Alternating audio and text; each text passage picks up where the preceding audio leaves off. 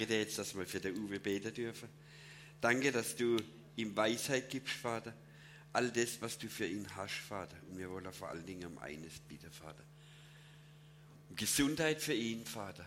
Und all das, was momentan noch schräg ist in seinem Körper, Vater. Alles, was noch schräg ist, Vater. Dass du das wieder hinrichtest. Vater, nur du kannst das vollbringen. Amen. Aber es ist schon vollbracht und es soll sichtbar werden. Und gib uns den Glauben, den, den wir haben müssen, der nur so groß ist wie ein Senf hm, kann. Ja. Größer muss er gar nicht sein. Vater, ich danke dir, dass ich mich jetzt segnen darf. Mit dem Frieden Gottes, der höher ist als alle Vernunft. Amen. Amen. Danke, Bernhard. Super. Danke, Dirk, für dein tolles Zeugnis. Es war sehr, sehr ermutigend. Ich habe auch sehr die Tage gebetet, da wollte ich kurz ein kleines Zeugnis nachschieben. Und man denkt immer so, ja, du musst jetzt beten, beten, beten, beten. Und mir hat der Papa immer wieder diesen Satz gezeigt, den Jesus ausgesprochen hat. Wenn ihr bittet, müsst ihr nicht viele Worte machen wie die Menschen, die Gott nicht kennen. Euer Vater im Himmel weiß, was ihr braucht, bevor ihr ihn bittet. Und so habe ich verbal relativ wenig für dich gebetet. Aber mein Herz war so dran. Und ich entdecke dieses immer mehr, diese Art von Gebet, wo wir beten und doch nicht beten. Ich weiß, wer versteht, was ich sagen will, wo du keine Worte machst und trotzdem bist du mit dem Himmel eins und verbunden. Und du, du breitest dich so aus, vor allem so dein Innerstes liegt vor dem Vater und er liest es. Und er freut sich, dass du so vor ihn hinkommst. Und das, das andere, dieses, wir müssen den Thron Gottes bestürmen und bedrängen, das wird immer weniger. Ich habe früher mal das Bild gehabt, wenn wir 30 Beter sind, mit 30 Mann kriege ich den Arm Gottes schneller umgebogen als mit meinem eigenen Arm. Ne? So, das war so das Bild. Aber das ist es nicht. Du hast den Arm Gottes schon längst umgebogen. Schon mit dem Tag deiner Geburt hat er dich angesehen, war weg. Und er möchte, dass du das kapierst. So, und das hat mich dann so gefreut, dein Zeugnis zu hören. Und ich hatte auch noch für eine andere ähnliche Sache gebetet, wo, ich, wo es auch ziemlich heftig aussah. Und das hat sich so wunderbar getan. Ich habe gedacht, wow, krass. Amen. Ja, wir haben heute die Fortsetzung unserer Predigtreihe Frühlingsgefühle. Und wir haben ja letzten Sonntag gestartet mit Dominik und er hat uns ja einen ersten Überblick gegeben über das Thema Frühlingsgefühle, Liebe, mit dem Thema der göttlichen Liebe aus dem biblischen Buch des Hohen Liedes. Und in den nächsten drei Sessions wollen wir die, das war jetzt die göttliche Liebe, hier in diesen drei Sessions wollen wir also die menschliche Ebene, die zwischenmenschliche Ebene der Liebe, der Gefühle, des Frühlingsgefühls Liebe betrachten. Das Thema heute ist Hilfe, ich bin Single, Qual oder Berufung. Und wir haben zwei Gäste, die gar nicht da sind, nämlich die Koi Quentel und die Helga Penzig. Da gibt es zwei Videoclips, die wir gleich anschauen werden. Aber wie gesagt, in den nächsten drei Sessions wollen wir über die zwischenmenschlichen Bereiche der Liebe etwas reden. Ich muss mal gucken, ob ich die Folie habe.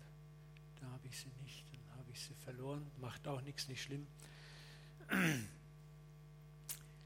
Darf ich mal bitten, dass wir den ersten Filmclip einspielen? Das ist die Helga Penzig, die ist von, äh, wie heißt das, Mento, Marteno Lebenscommunity in Karlsruhe, das ist in Durlach. Wer kennt den Marc Reichmann noch? Ah, super, einige. Die ist bei Marc Reichmann der Community. Marc und ich haben uns die Woche getroffen. Und dann habe ich sie ihm von unserem Predigtthema erzählt und dass wir Singles gern interviewen möchten. Und dann hat er gesagt, er hätte einen Top-Single an der Hand. Und sie konnte heute auch nicht. Dann haben wir von beiden Videoclips bekommen. Dann steige ich erstmal kurz noch das Thema ein. Ich spreche heute, wie gesagt, über das Thema Single. Da könnt ihr mal sehen, ne? I'm a single because God is busy writing the best love story for me. Ich bin Single, weil Gott die beste Liebesgeschichte für mich am Schreiben ist. Yes, I'm single, you're gonna have to be amazing to change this. Ich bin ein Single und du musst äh, unglaublich sein, um das zu verändern. Ne? Oder den Spruch fand ich auch gut, warum ich Single bin. Die, die ich will, wollen mich nicht. Die mich wollen, will ich nicht. So einfach kompliziert ist das. Auch das beschreibt manchmal das Single-Dasein. Ne? Und dann gibt es auch das andere, No Girlfriend, No Problem oder No Boyfriend, No Problem. Das sind einfach so ein paar Dinge. Ich habe das Thema von Benny angeboten bekommen und habe gedacht, Mensch, eigentlich bin ich doch gar nicht begabt dafür. Ich bin selber seit 38 Jahren verheiratet mit Silvia, übrigens genauso lange bewusster Christ. Und davor war ich, obwohl ich evangelisch getauft war, ab dem 13. Lebensjahr bekennender Atheist und lebte bis zu dem Moment, wo ich Gott kennenlernte oder er mich kennenlernte, in sehr wechselhaften Beziehungen, aber nie alleine. So aus diesem Grund habe ich mich gefragt, oh, kann ich eigentlich was dazu sagen? Aber Gott hat gesagt, doch, du hast eine ganze Menge zu sagen. Und deswegen freue ich mich, dass wir, wie gesagt, in dieser Predigt zwei Singles zu Wort kommen lassen, die mit ihren wertvollen Beiträgen helfen, das Thema abzurunden. Ich möchte euch bitten, die Botschaften auch mal genau hinzuhören, zwischen den Zeilen zu hören. Da ist so viel Lebendigkeit drin. Wir werden einen jetzt am Anfang hören, einen Videoclip und einen am Schluss. Ich habe mir auch vorgenommen, über das Thema nicht in einer schulmeisternden, eisblockartigen und moralisierenden Art zu sprechen. Ne? Sondern nee, wirklich, mir ist es so wichtig, da ist in dem Thema, als ich mich nochmal so damit auseinandergesetzt habe, da ist so viel Notwendigkeit an mutmachender Barmherzigkeit, an Mitgefühl und auch göttlicher Perspektive zu vermitteln, weil es ist kein einfaches Thema. Es ist kein einfaches Thema. Okay, können wir mal das Zeugnis von der Helga reinhauen? Und vielleicht machen wir die Lichter noch ein bisschen runter.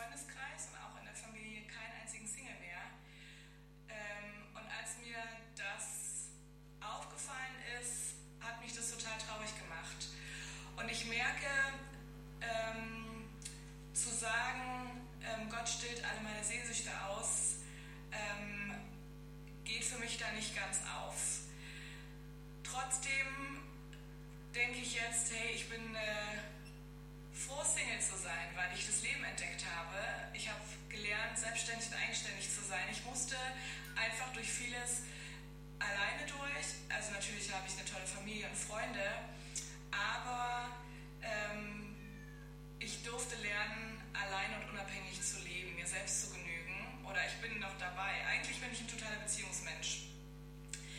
Und ich konnte vor allem anfangen, ähm, meine eigene Persönlichkeit zu entwickeln, meine Stärken und Gaben zu entdecken und gleichzeitig mich in den Prozess zu wagen, zu verstehen, wer ich bin, was hat mich geprägt, wo habe ich auch Bindungen, ähm, warum verhalte ich mich manchmal so, wie ich mich verhalte. Und ich glaube, ähm, das anzugehen ist was ganz, ganz Wichtiges, weil ein großer Schatz drin verborgen äh, liegt und mich zu dem führt, wer ich, als wer ich gedacht bin.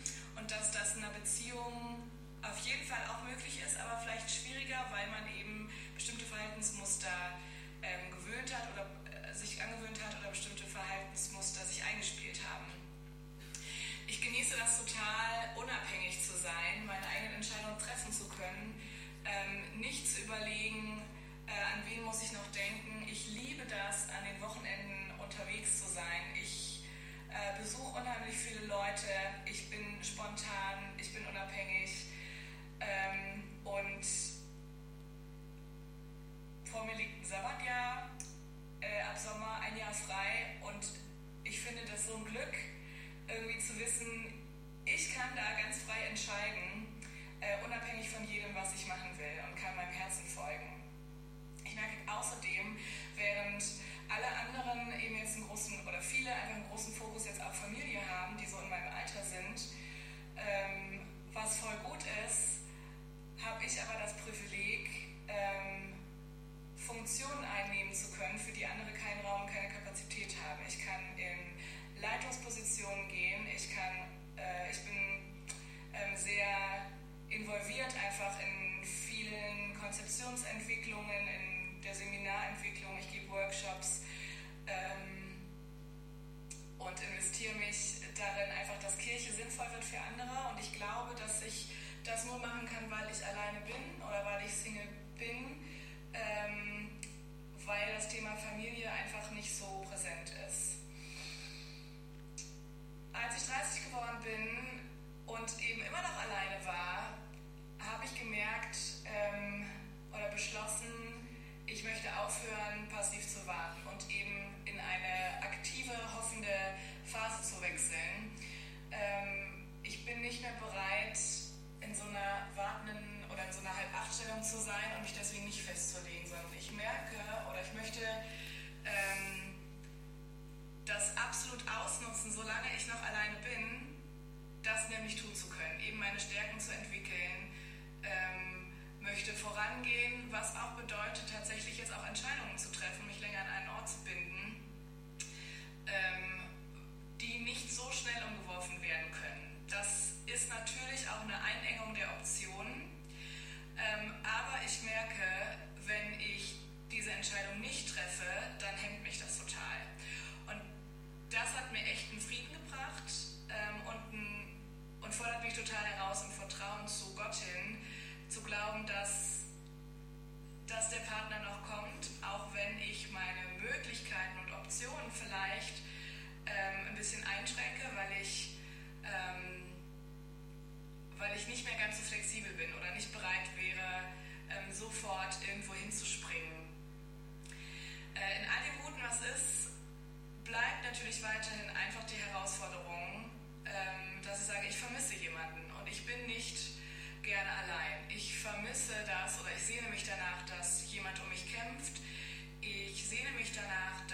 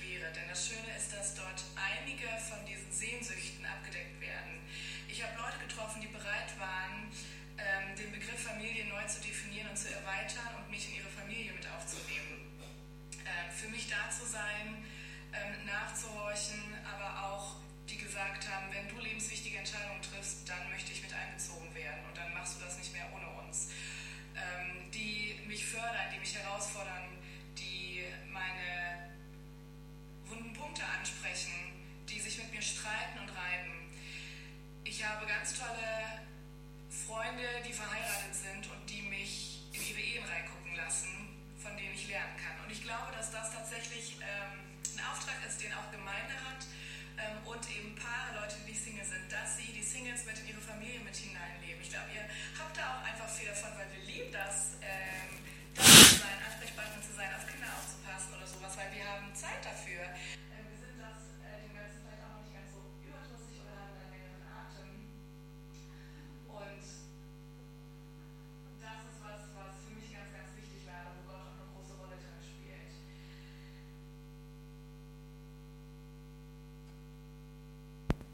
Ja, sorry, irgendwie hat was mit der Abspielqualität nicht ganz so geklappt. Aber die Message, denke ich, kam rüber. Und versucht es mal, das war viel, aber das war so ein bisschen im Hinterkopf zu behalten. Ich denke, sehr wichtig war einmal die Bedürfnisse, die da sind. Zum anderen die Chance, die wir als Gemeinde, als Verheiratete haben, uns um Singles zu kümmern, an ihrem Leben teilzuhaben und auch ihnen den Raum geben, in unserem Leben teilzuhaben. Das fand ich sehr gut. Auch die Ehrlichkeit, die Bedürfnisse, die ein Single wirklich hat und die nicht einfach so abradieren. Und auch fand es sehr stark diesen Hinweis, zunächst mal ist der erste Schritt, ich bereite alles vor, um für den Partner bereit zu sein und dann kommt so langsam die Wende. Nein, ich habe auch ein eigenes Leben, Beruf. Ich traue darauf, dass Gott, auch wenn mein Korridor enger wird, den richtigen Partner findet. Also nicht nur für den Partner in Warteposition leben, sondern auch dich selber zu verwirklichen in einer guten Weise, wie Gott es zeigt und darauf vertrauen, dass Gott in diesen Spot deinen Partner reinbuxiert. Ja, ich möchte, bevor wir weiter einsteigen, kurz zwei biblische Einsichten betrachten, die mit dem Thema zu tun haben. Da ist zunächst mal 1. Mose 2, 18 und 1, 27. Dann sagte Jahwe Gott, es ist nicht gut, dass der Mensch so alleine ist. Und Gott schuf den Menschen ihm zum Bilde, zum Bilde Gottes schuf er ihn. Männlich und weiblich schuf er sie. Das ist die eine Dimension. Dann haben wir eine andere Dimension. Wir werden beide Dimensionen betrachten. 1. Korintherbrief, Kapitel 7, Vers 7 und 25. Paulus, ich wünsche, alle Menschen wären unverheiratet wie ich, Paulus. Doch jeder hat seine Gnadengabe von Gott. Der eine so, der andere so.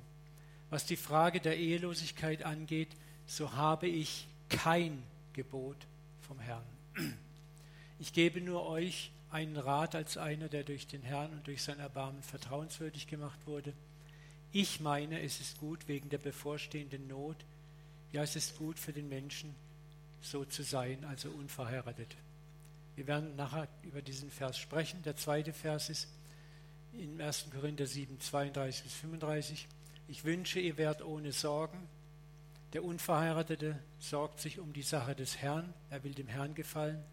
Der Verheiratete sorgt sich um die Dinge der Welt, er will seiner Frau gefallen oder umgekehrt. So ist er geteilt.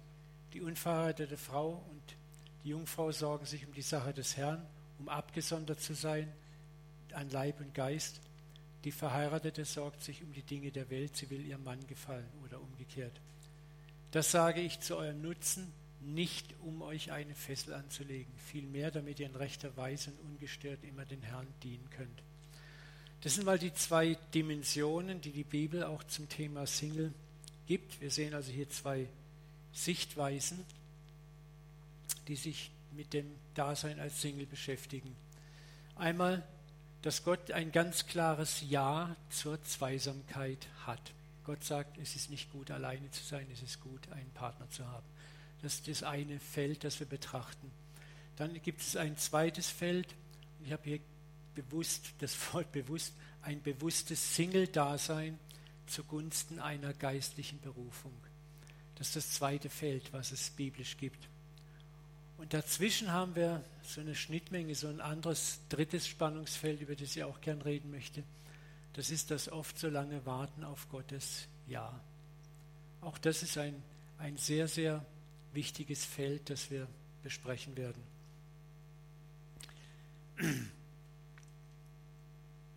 Schauen wir mal auf dieses Feld hier als erstes mal rein. Es ist für mich oft so ähnlich wie das Thema Heilung. Ne? Gott hat uns göttliche Heilung zugesagt. Er hat gesagt, wenn du betest, dann wirst du Heilung empfangen. Wenn du glaubst, da, da, da, das kennen wir alle. Und wir alle kennen aber auch dieses Spannungsfeld. Wie viel, für viele Leute haben wir schon gebetet und es ist keine Heilung gekommen. Es ist nichts passiert. Scheinbar nichts passiert. So und genauso ist es auch in diesem Feld. Gott möchte, dass wir in Zweisamkeit leben. Und wir haben es auch schon vorhin gehört, ich habe schon so lange gebetet und es ist nicht einfach für mich, das auszuhalten, sagte Helga auch. Diese Spannung, dass ich einen Partner haben darf und soll und dass nichts scheinbar passiert. Und dieses Feld wollen wir näher betrachten. Für mich fällt es in den großen Oberbegriff der sogenannten Theodizie-Frage. Die Theodizie ist ein Begriff, der die theologische Frage nach dem Leid behandelt. Und die Theodizie-Frage gilt von der Ratio, vom Verstand her, als unlösbar. Sie beinhaltet, da ist ein vollkommener Gott, der vollkommen gerecht ist, der auch alles Übel ausschalten kann und da ist das Übel in der Welt. Warum schaltet Gott es nicht aus? Ne? So, und wenn wir mit der Ratio an diese Dinge rangehen, dann mm, kommen wir immer an Kanten. Und diese Frage kann meines Erachtens auch nicht geistlich, äh, also verstandesgemäß von dem Intellekt her gelöst werden. Sie kann nur geistig gelöst werden. Ich habe da mal diesen Satz für mich und das habe ich auch in einigen Dingen in meinem Leben. Wir leben unser Leben vorwärts und verstehen es rückwärts. Man muss das Leben durchlebt haben, um es innerlich verstanden zu haben.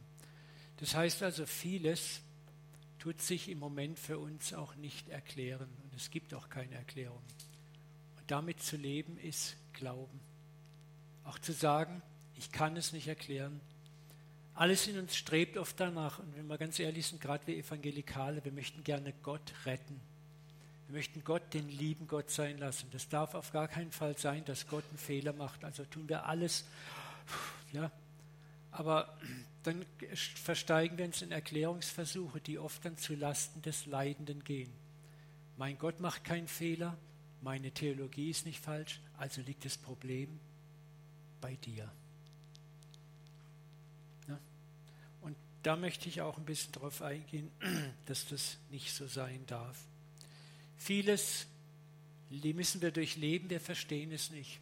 Ich verstehe auch meine Erkrankung im Moment nicht und ich habe die meisten Tage bin ich total glücklich und happy. Ich ruhe total mir selber. An manchen Tagen stinkt mir es total. Ne? Und ich denke, Mensch, die und die haben für mich gebetet. Jetzt müsste doch mal endlich was passieren. Aber dann kommt immer wieder diese Ruhe rein. Und ich weiß, im Moment sage ich einfach, ich lasse es stehen. Es kommt der Tag, wo ich rückwärts schaue und dann begreife ich. Das ist das, was Hiob sagt. Im Leiden, 30 Kapitel, keilt er aus, tritt Gott gegen das Schienbein und das ist richtig und wichtig. Und ich möchte euch Singles Mut machen. Wenn du betest, wenn du frustriert bist, schon viele Jahre und es passiert nichts und dir ist mal so richtig danach, tritt dem Papa gegen das Schienbein, er hat kein Problem damit. Er hat kein Problem damit. Er ist dein Vater, er ist dein Gott. Er steht über den Dingen. Er weiß, wie es in dir aussieht. Er ist voller Erbarmen. Und er weiß, dass du auch manches nicht verstehen kannst. Punkt. Und er weiß, dass es dir manchmal gut tut, Dampf abzulassen.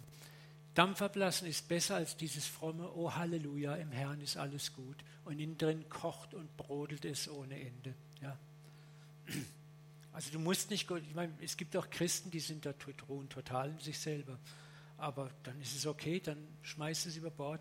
Aber wenn du das Gefühl hast, mal auszukeilen gegen Gott, dann tu es bitte. 70 Prozent der Psalmen sind Klagepsalmen. Und das ist die, die Israeliten haben eher verstanden, mit Gott ehrlich zu leben, als wir westlichen Christen, sage ich manchmal, wo alles immer so schön gesettelt ist. Und hier, wie gesagt, müssen wir auch als Single manchmal sagen, da sind Momente, auch Gefühle, ich verstehe es nicht, warum machst du nichts, Gott, warum passiert hier nichts? Ne? Und das darfst du auch denken, das darfst du auch vor Gott hinhalten, da darfst du auch mal frustriert sein er reißt dir nicht den Kopf runter. Und ich möchte euch, die ihr verheiratet seid, in Partnerschaft lebt, bitten, dann nicht auf diesen Gefühlen herumzutrampeln mit klugen, frommen Ratschlägen oder netten Bibelverschen und Kärtchen. So, der Herr weiß schon, was er macht, Bruder, Schwester. Das, wenn du mal wirklich in Not bist, ja, dann weißt du, dass diese frommen Sprüche, die keksen dich eher an, als dass sie dich trösten. Das ist so, weißt du, wenn ich mich nicht mit der Not eines anderen identifizieren kann, also ich persönlich, dann halte ich lieber das Maul. Das ist das, was Paulus sagt, weint mit den Weinenden, freut euch mit den Freunden. Du musst nicht auf alles einen frommen Bibelspruch haben, der deiner Meinung nach passt und der oft nur das Gegenteil im anderen auslöst. Ne? Und wenn er, wenn er damit nichts anfangen kann, ihm noch sagen, ja, du bist halt nicht gläubig, du, du glaubst zu wenig, du liest zu wenig deine Bibel. Ne? Das ist unser Problem auch der evangelikalen Theologie. Wir versuchen für alles eine biblische Erklärung zu finden, anstatt zu vertrauen, dass das Unerklärliche von Gott aufgelöst wird. Und so sind wir Evangelikale, die Bibeltreuen, oft mehr eine Wissensbewegung als eine Glaubensbewegung. Das ist ganz schön paradox und das ist wahr. Wir wollen immer alles genau wissen. Wir haben auf alles eine theologische Antwort und eine Bibelvers anstatt mal zu sagen, weiß ich nicht, anstatt mal mit dem Paradox zu leben, kann ich nicht erklären. Warten wir ab, warten wir auf Gott, gehen wir mal durch den Dschungel. Und hier haben wir einen dringenden Änderungsbedarf, denn wie gesagt, in dem Bedürfnis, alles Leid oder alle Verzögerungen biblisch erklären zu müssen, trampeln wir oft auf dem Leid der anderen herum.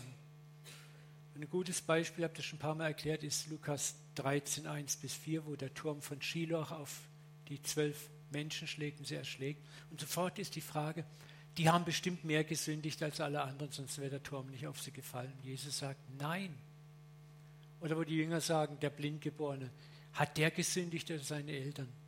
Das ist eine Sucht in uns Menschen drin, besonders in den frommen Menschen. Wir müssen auf alles eine Antwort finden, auf alles für jedes Leid muss sofort eine Erklärung gefunden werden und am besten auch noch einen Schuldigen. Und der Schuldige ist meistens der Betroffene, der leidet.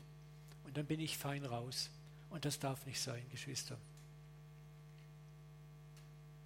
Nochmal, das gilt auch für die manchmal schmerzhafte Zeit des Singles-Daseins. Als Nicht-Betroffener ist es oft leicht, kluge, fromme Ratschläge abzudrücken oder gar Urteile zu fällen. Deswegen habe ich am Anfang gesagt, ich möchte nicht oberlehrerhaft, besserwissend oder moralisierend an das Thema rangehen, sondern mit Barmherzigkeit und Mitgefühl. Und reden wir mal Klartext. Ich fand es also toll, dass das junge Mädchen da gesagt hat, Single sein berührt auch in einem nicht unerheblichen Weise unseren Körper, unser körperliches Dasein. Ja?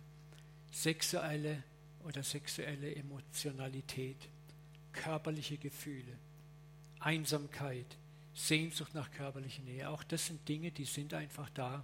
Aber bei uns Frommen sind das oft so Tabuthemen, die werden schön weggedrückt. Ne? Der, der, fromme Christ ist ab dem Bauchnabel gasförmig. Ne? Da ist nur noch Geist. Und das ist Quatsch. Das sind reale Bereiche mit realen Nöten und da sind wir alle herausgefordert. Ja? Und das sind Bereiche, wo viele Betroffene sich alleingelassen fühlen, gerade in frommen Kreisen, wo du nicht drüber reden darfst, wo du dir keine Blöße hingeben darfst, nicht zeigen darfst, wie es wirklich in dir aussieht, weil sonst bist du ja als fleischlich verschrien oder womöglich als unmoralisch. Und was machen wir? Wir tragen Masken. Ja, ja ganz klar, vom biblischen Grundsatz her gehört Sexualität in die Ehe.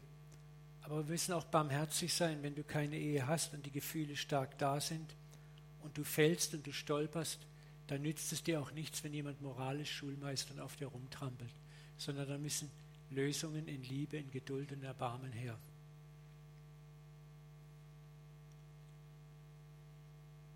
Wisst ihr, manche können mit dem Gefühl der Sexualität von Natur aus sehr gut umgehen. Das, das bordert sie nicht arg. Das weiß auch nicht, warum das so ist. Und andere, die haben damit ein Riesenproblem. Das ist genau wie manch einer gern isst und der andere, also ich, mir könntest die tollsten Sachen hinstellen. Ich muss nicht immer zwingen zum Essen, außer Steaks. Aber mit Süßigkeiten, da kannst du mich überhaupt nicht verführen oder Sachen. Ne? Und das ist, jeder hat so seine Schwachstellen und das müssen wir auch sehen. Und gerade wenn wir nicht betroffen sind, dann müssen wir eben voller Erbarmen mit den Betroffenen umgehen. Das hat Jesus auch gemacht. Ne? Es gäbe noch ganz schön viel genau zu diesem Thema der Körperlichkeit zu sagen. Ich kann es von der Zeit nicht machen, aber ich möchte euch einfach ermutigen, als Verheiratete, euch liebevoll, wo es möglich ist, mit den konkreten Nöten des Single-Daseins zu solidarisieren, wo emotionale Not ist, geduldig beizustehen, anstatt hartherzig zu richten.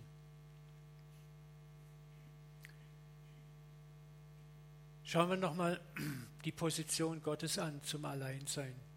Da sagt Jahwe Gott, es ist nicht gut, dass der Mensch so alleine ist. Und Gott schuf den Menschen ihm zum Bilde, zum Bilde Gottes schuf er ihn.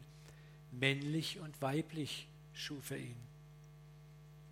Gott schuf den Menschen und das Erste, was er empfand, war ganz klar, der braucht ein Gegenüber, der braucht ein Pendant.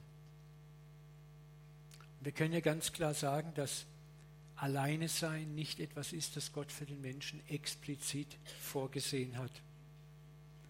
Und wir können jetzt noch tiefer in diesen Text reingehen und fragen, warum schuf Gott den Menschen zu seinem Bilde? Weil Gott Gemeinschaft ist. Und Gott ist kein Einzelgänger. Ist dir schon mal aufgefallen, dass es hier heißt, warte mal, gehen wir eins weiter im Schöpfungsbericht, lasset uns, zu ihm hatten Gott da gesprochen, lasset uns Menschen machen. Er hat nicht gesagt, lass ich werde einen Mensch machen oder lass mich Menschen machen, lass mich Menschen machen, uns. Die Lösung ist ganz einfach, weil Gott nie alleine ist. Vater, Sohn und Heiliger Geist. Gott existiert trinitar von aller Ewigkeit her.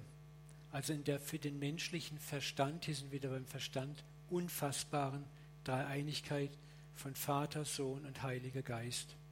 Und gerade das zeigt dieses wunderbare Verbundensein, dass Gott nicht ein Gott ist, der alleine für sich existiert, sondern der im Gegenüber in der Gemeinschaft lebt. Und diese Trinität ist so gewaltig, so enorm, und wir sind auch oft so unwissend darüber und ignorieren das. Darum hat Jesus auch gesagt, ihr glaubt ja nicht einmal, wenn ich über Dinge rede, die auf der Erde geschehen. Wie wollt ihr mir dann glauben, wenn ich euch sage, was im Himmel geschieht? Wir müssen uns auch mit diesen himmlischen Dingen beschäftigen. Und die Trinität ist ein wunderbares Zeichen dafür, dass Gott Gemeinschaft will ewig, immer und schon hier. Und deswegen ist auch das Thema so wichtig, wo Paulus sagt, in Christus.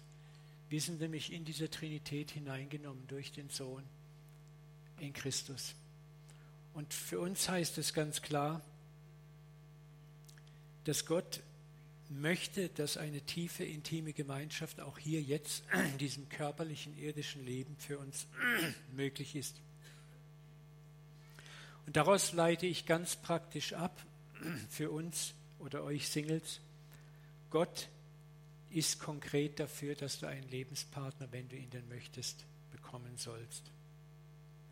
Ich möchte dich ermutigen, auch wenn es frustrierend im Moment für dich ist, Gott weiter zu bestürmen, dir einen Ehepartner zuzuführen. Denn es spricht Gottes innerer DNA, die auch unser ist, dass es so sein soll. Ja, es ist was ganz anderes, darüber sprechen wir gleich, wenn du sagst, ich habe den Wunsch, zölibatär zu leben, also ehelos für Gott, für den Dienst am Reich Gottes. Das ist was ganz anderes, ein anderes Thema. Aber wenn du in dir den Wunsch hast, dann schäm dich dieses Wunsches nicht. Wenn in dir die Sehnsucht ist, schäm dich dieser Sehnsucht nicht, sondern gib ihr Raum, gib ihr Ausdruck. Ja? So wie wir um materielle Dinge konkret bitten und beten dürfen, genauso zuversichtlich und präzise dürfen wir um unseren Lebenspartner bitten. Ich mag diesen einen Psalm, Psalm 37, 4 bis 5. Habe deine Freude an dem Herrn, so wird er dir geben, was dein Herz begehrt. Und ich frage euch Singles mal, was begehrt dein Herz? Hast du dir auch schon Gedanken gemacht, was du begehrst? Wen? Ich habe schon, Gott sei Dank, etliche Singles begleiten dürfen, die heute verheiratet sind und ermutigen dürfen, auch mal genau aufzuschreiben, Haarfarbe, Augenbrauenfarbe, Größe, Körpergewicht. Also das passt nicht immer, aber das ist oft genug passiert. Ne? Ich glaube, dass Gott wirklich es ernst meint, dass uns geben möchte, was unser Herz begehrt. Und dass wir mutig sein, auch mal konkret und präzise zu bitten, zu sagen, ich möchte das und nicht das. Ich möchte dies und das und nicht irgendwas, Hauptsache was. Sondern Gott liebt klare Ansagen, er ist interessiert in das, was dein Herz begehrt und verlangt, denn er hat dich wirklich lieb. Er ist interessiert an dir, auch an dem, was, was dich bewegt und berührt. Und es ist für ihn, habe ich manchmal das Gefühl, eher enttäuscht, wenn ich sage, naja Gott, Hauptsache irgendwas, du weißt schon, was das Beste ist. Sondern er möchte gern mit dir interagieren, du bist ja sein Kind. Wenn ich mit meiner Enkeltochter rumsitze und dann mit ihr rede in ihrem goldigen Dialekt, dann tue ich auf ihre Weise auch sie fragen, was sie gerne möchte. Ne? Und das ist immer sehr schön zu erhören, wenn sie dann auch genau sagt, das will ich jetzt so und das so. Sei ermutigt, auch wenn du vielleicht schon 20 Jahre am Start bist, möchte ich dich heute ermutigen, sei mutig und bleib dran. Es ist nie zu spät. Und so gibt es auch die Zeit, die Kairos weichen. Gib Gott die Zeit, den Kairos für dich perfekt zu stellen. Manchmal schließt Gott Beziehungstüren, weil dahinter nur Elend lauert, wo du Glorienschein siehst. Kann sein. Und Gott weiß um den perfekten Moment. Ich habe so oft erlebt in meinem Leben, wo ich unbedingt das wollte, das wollte, auch beruflich. Und wo Gott Türen zugemacht hat und hat sie eisern zugeschlossen. Und ich stand da und habe mich furchtbar geärgert, war stinkesauer auf Gott. Und dann habe ich das erlebt, Jahre später, dass er die Türen geschlossen hat, die alle nichts waren, damit die richtige Tür aufgeht. Und wenn ich heute, bin jetzt 62, mein Leben zurück betrachte, dann muss ich sagen, Papa, du hast es wunderbar gemacht. Und dann kann ich auch heute ganz anders sehen, so viele Momente, wo ich Gott nicht verstanden habe, wo ich sauer auf ihn war, wo ich angepisst war, ehrlich. Und wo ich heute denke, Mensch, wenn damals mein Kopf durchgesetzt worden wäre, das wäre am Desaster geendet. Ne? Aber damals konnte man das nicht sehen. Genauso, glaube ich, ist es auch mit den Partnern. Und das soll kein lapidarer Trost sein, sondern immer wieder, manchmal hilft es einem von außen erinnert zu werden, zu sagen, Mensch, bleib dran, bleib dran. Ich habe mal eine Frage, gibt es hier im Zeugnis, im Saal, vielleicht zwei Zeugnisse von Leuten, die den Partner durch konkretes Gebet gefunden haben? Komm, Silvia, erzähl uns. Aber nur ganz kurz, sonst drehe ich dir den Saft ab.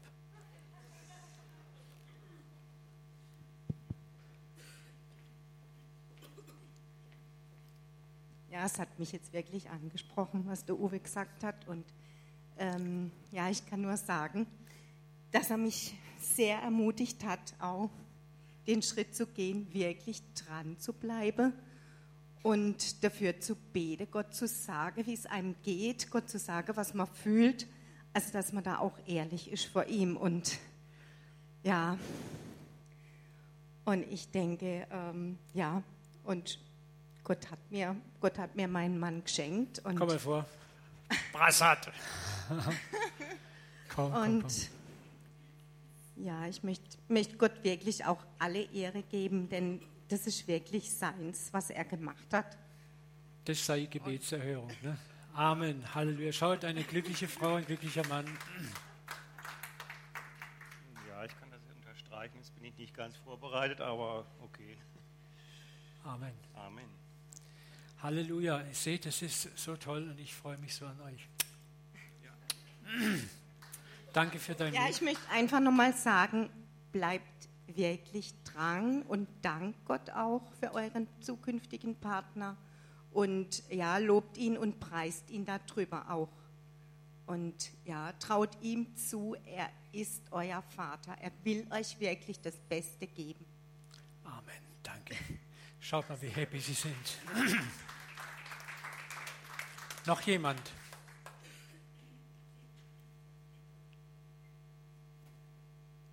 Rüdiger, komm.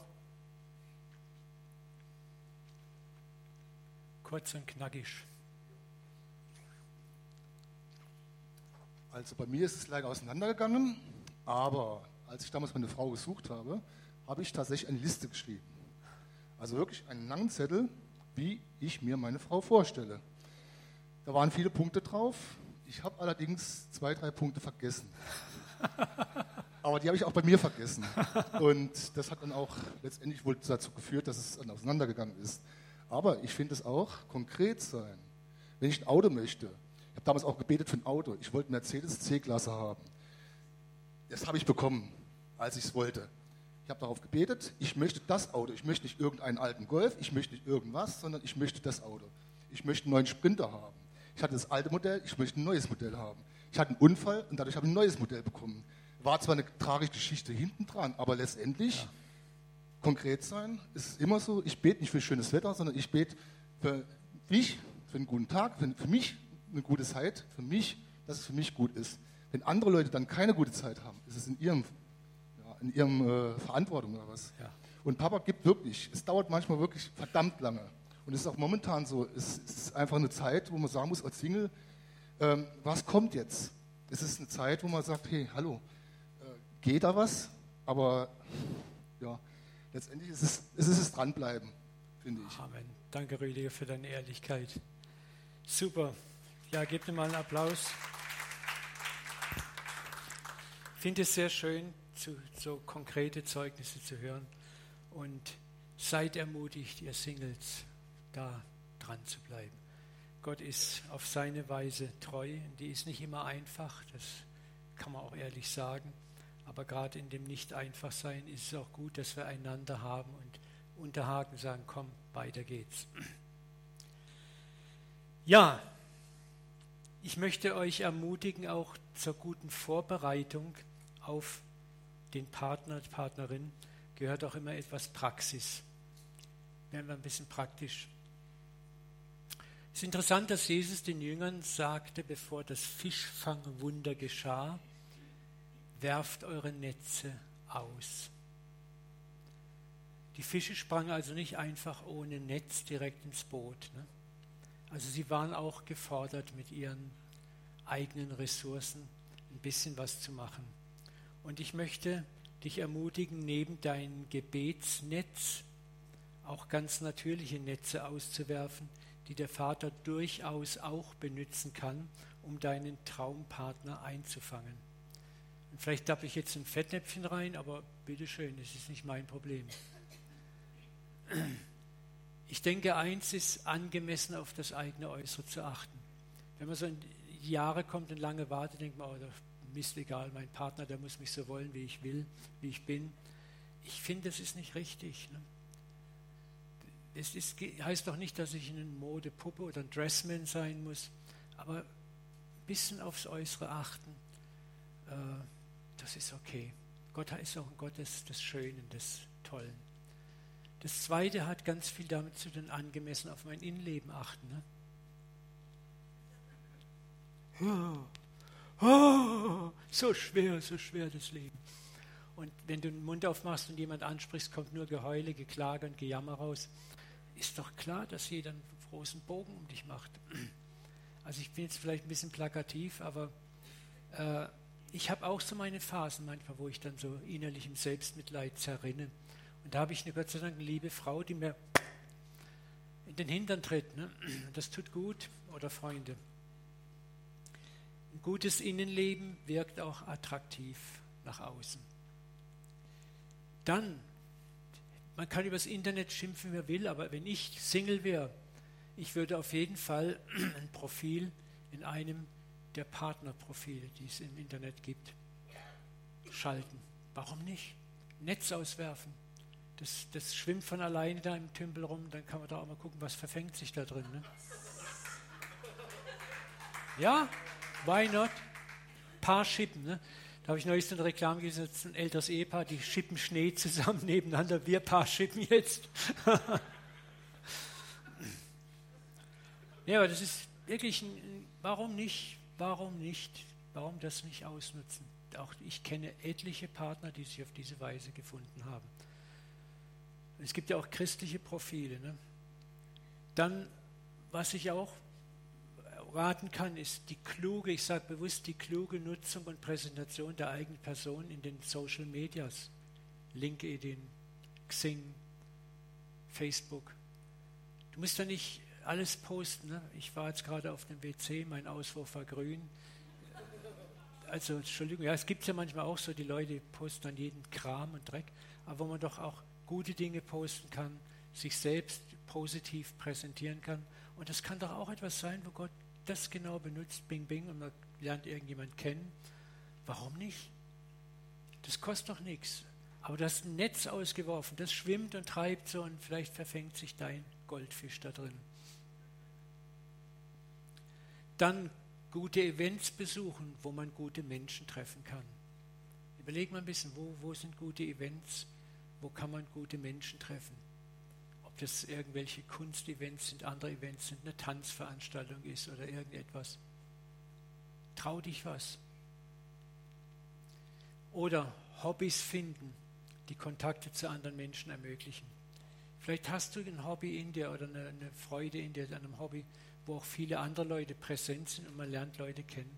Einfach jede Gelegenheit nutzen, wo man vielleicht in Kontakt mit anderen Menschen kommen kann aus der Höhle rausgehen. Natürlich kann ich sagen, ich brauche das alles nicht, ich bete, das ist okay. Wenn das deine Strategie ist, mit der du innerlich Frieden hast, absolut okay. Ich werde nie eins gegen das andere ausspielen. Das Gebet ist Priorität Nummer eins. Aber neben dem Gebet glaube ich, wie Jesus auch gesagt hat, werft die Netze aus.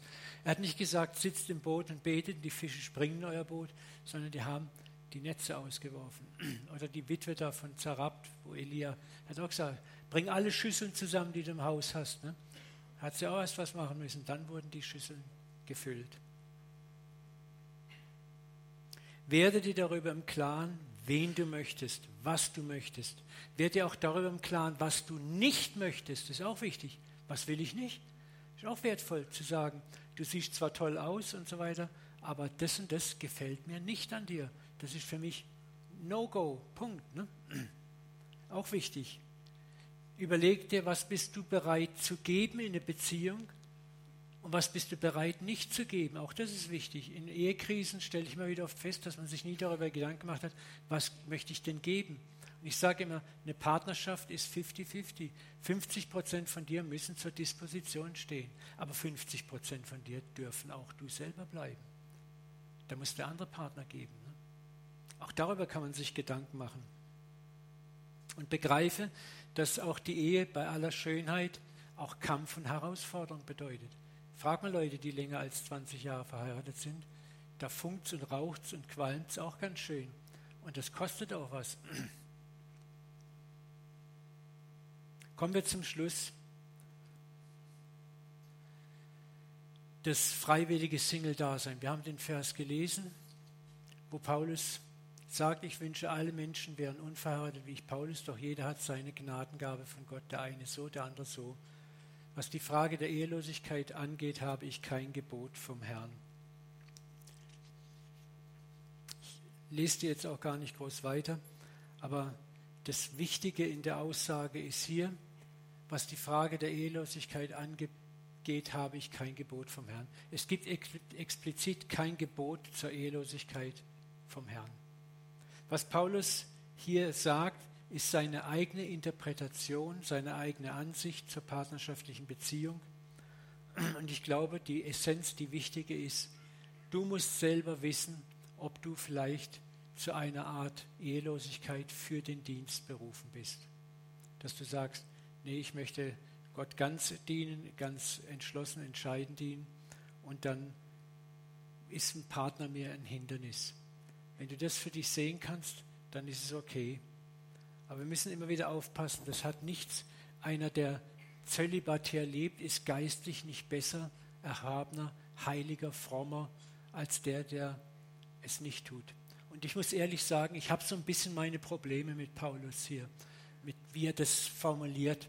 Da merke ich schon so ein bisschen Frust und, und ja, so ein bisschen auch Wertung. Ne? So, die Unverheirateten kümmern sich um die Welt, die Verheirateten um die Welt und um den Ehepartner. Das stimmt nicht so. Das stimmt nicht so. Aber lassen wir es mal stehen.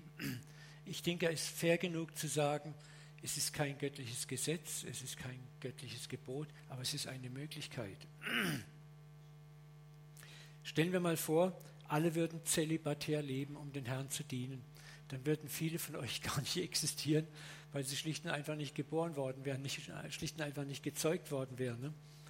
Also dann stellt euch mal vor, was wir alles, wie verarmt wir wären. Wir hätten vieles nicht gelernt, was wir aus Beziehungen gelernt haben. Ne?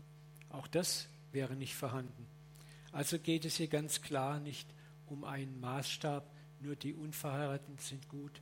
Man muss auch sehen, Paulus sagt hier, wegen der bevorstehenden Not ist es gut, dass der Mensch alleine sei. Schon damals lebten die Christen in der Parosie, in der Naherwartung, dass der Herr zu ihrer Zeit wiederkommt, dass Trübsal, Not und Verfolgung reinbrechen. Und wo Paulus sagt, na, ist doch besser, du bist alleine dann. So, auch das ist interessant. Wir haben jetzt das Jahr 2018 und der Herr ist immer noch nicht gekommen.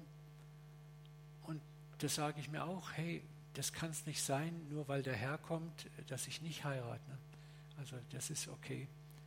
Sondern wir sollten so leben, wie wenn der Herr jeden Tag wiederkommt und trotzdem erkennen, was ist meine Berufung. Wenn deine Berufung Ehe ist, dann wirst du auch in einer guten Ehe Gott brillant dienen können. Brillant dienen können. Und in der Ehelosigkeit geht es auch nicht um einen frommen Verkneifungsheroismus, sich die Sexualität zu verkneifen, Gott zu zeigen, wie toll ich bin, sondern immer um eine freiwillige Herzenshingabe. Ich möchte noch eins sagen, wenn du vielleicht mal oder jemand, der diese Predigt hört, die Idee hat, ich möchte ehelos sein, dann bitte gib Gott nicht das Versprechen und sag, Herr, ich verspreche dir mein Leben lang ehelos zu bleiben. Denn das mit den Versprechungen Gott gegenüber ist immer so eine Sache. Wir Menschen haben nämlich das enorme Talent, unsere Versprechungen zu brechen. Und wir sollten Gott nichts versprechen. Wir sollten ihm einfach sagen, Herr, solange du mir Gnade gibst, solange du das zulässt, möchte ich dir einfältig alleine dienen. Aber es kann ja durchaus sein, dass der Herr plötzlich jemand ins Leben schickt, bumm, und dann ist es weg. Dein, dein Hurra, ich werde es für dich machen, Herr. Noch ein letzter Satz. Überall dort, wo in religiösen Kreisen das Zölibat von einer irdischen Führung per Gesetz geboten wird, ja, auch in religiösen Kreisen, nicht nur die katholische Kirche, auch andere Ordensgruppen Buddhismus, Hinduismus kennen das Zölibat, ist es hochinteressant zu sehen, dass es fast immer sexuelle Entgleisungen gibt. Immer. Und das zeigt, dass dieses Thema niemals ein Zwangsthema sein kann. Niemals etwas sein kann, was ich Gott verspreche. Sondern dass zölibatäres Leben, enthaltsames Leben nur passieren kann, wenn ich wirklich innerlich die vollkommene Führung, Freiheit und Freude daran habe. Und trotzdem auch die Perspektive habe, wenn es denn anders kommt, kann ich jederzeit auch raussteppen da, ohne dass Gott mir den Hals abschneidet.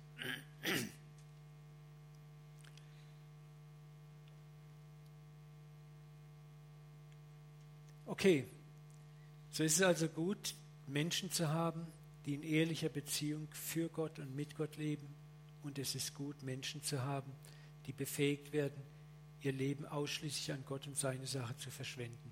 Beides ist ein Segen, beides ist wichtig und beide sollten sich nicht gegeneinander ausspielen, sagen, ich bin besser, nein, du bist besser. Wir wollen jetzt noch kurz den, der geht fünf Minuten, den Videoclip von der Koi angucken. Und dann möchte ich noch gerne mit euch ein Segensgebet sprechen. Ist das okay? Gut, super, dann haben wir mal die Koi jetzt am Start. Koi ist ja unser Koi-Flaggenteam Und sie war Single auch viele, viele, viele, viele, viele, viele Jahre und hat dann hat Gott zugeschlagen.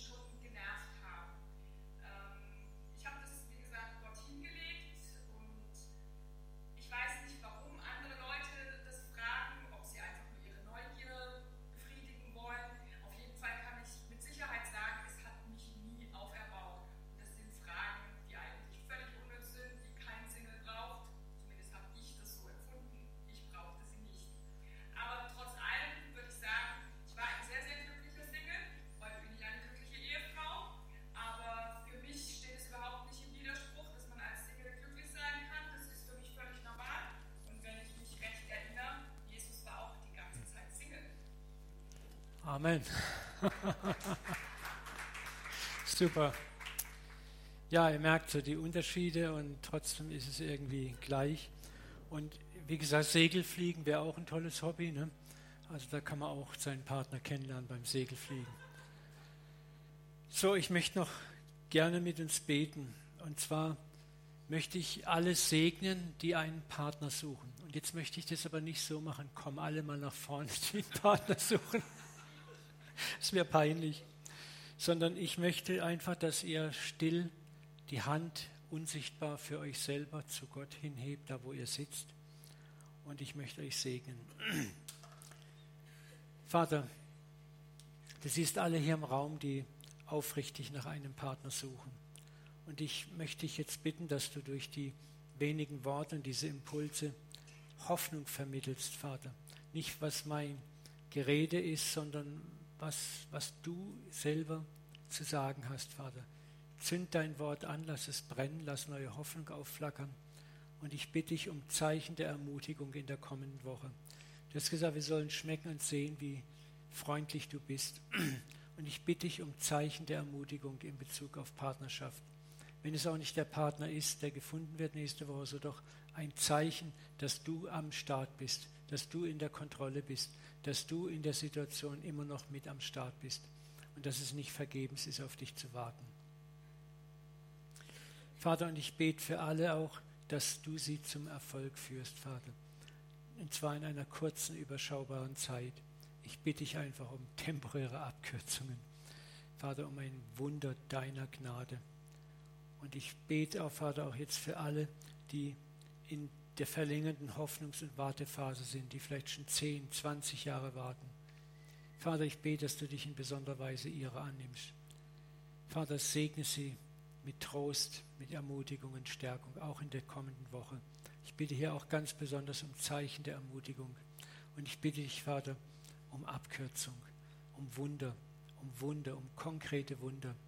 Du hast selber gesagt, es ist nicht gut, dass der Mensch alleine sei. Und ich bete, dass du den Partner bringst, der so lange ersehnt und erhofft und erwünscht wird. Ich möchte für uns beten, Vater, die wir verheiratet sind, dass wir ja verständig sind, dass wir sensibel sind, dass wir mit unseren Geschwistern, die Single sind, sensibel und liebevoll und gütig umgehen. Vater, wir haben gerade von Koi gehört, dass manchmal auch sogar Fragen, die wir vielleicht gut meinen, beim Gegenüber oft plump ankommen. Mach uns sensibel, Vater, und, und ja, achtsam, was wir sagen, was wir fragen, was für Kommentare wir abgeben, wie wir raten oder nicht raten sollen. Lehr uns miteinander in einer guten Weise auch hier in der Gemeinde umzugehen. Lehr uns auch, Vater, dass wir uns gegenseitig Teilhabe geben an unserem Leben, an unseren Freuden, Sorgen und Nöten, dass wir Verheirateten, die Single mehr im Auge haben und ihnen dienen können mit unserem Leben und umgekehrt, dass die Singles auch Mut haben, sich uns zu öffnen. Vater, du weißt, wer am besten zusammenfittet und zusammenpasst und ich bete auch hier um himmlisches Eingreifen, dass du Connections neu schaffst und knüpfst, Vater, die zum Segen für beide Parteien werden. Vater, und ich möchte auch alle segnen, die auf dem Herzen haben, bewusst zölibatär zu leben, um dir mit ganzem Herz zu dienen. Und ich segne euch auch mit Mut, mit Kraft und mit Stärke, mit der Gnade, auch ja dranbleiben zu können, aber auch nicht in einen frommen Verkneifungsmodus reinzufallen, sondern es so lange zu machen, wie Gnade fließt. Und da, wo eine neue Gnade am Horizont auftaucht, auch den Mut zu haben, Vater, danke für die Zeit mit dir und jetzt kommt die Zeit mit einem Partner, in dem du auch lebst. Ich bete, Vater, dass für alle, die zölibatär leben wollen, dass es eine Gnade ist, eine Freude, ein Segen, kein Zwang, kein Druck und kein Muss. Papa, und so nimm jetzt das, was wir heute Morgen gehört haben, versiegle es in unserem Herzen, dass es lebendig wird, dass es Frucht bringt, dass es Tröstung bringt und uns transformiert. In Jesu Namen. Amen.